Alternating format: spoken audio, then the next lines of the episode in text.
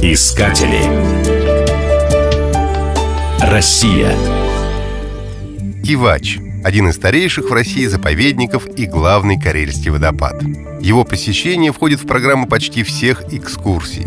Название водопада происходит от финского слова «киевас», что означает «мощный», «стремительный». Когда-то гул падающей воды можно было услышать за несколько километров. В прошлом столетии водопад утратил былую мощь, но по-прежнему представляет собой завораживающее зрелище.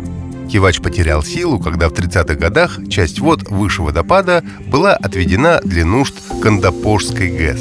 Самым знаменитым посетителем Кивача был император Александр II. По случаю его приезда в 1868 году к водопаду специально проложили дорогу. Через реку Суну построили пешеходный мост, а у самого водопада возвели беседку. В 19 веке здесь бывало не более 200 человек в год.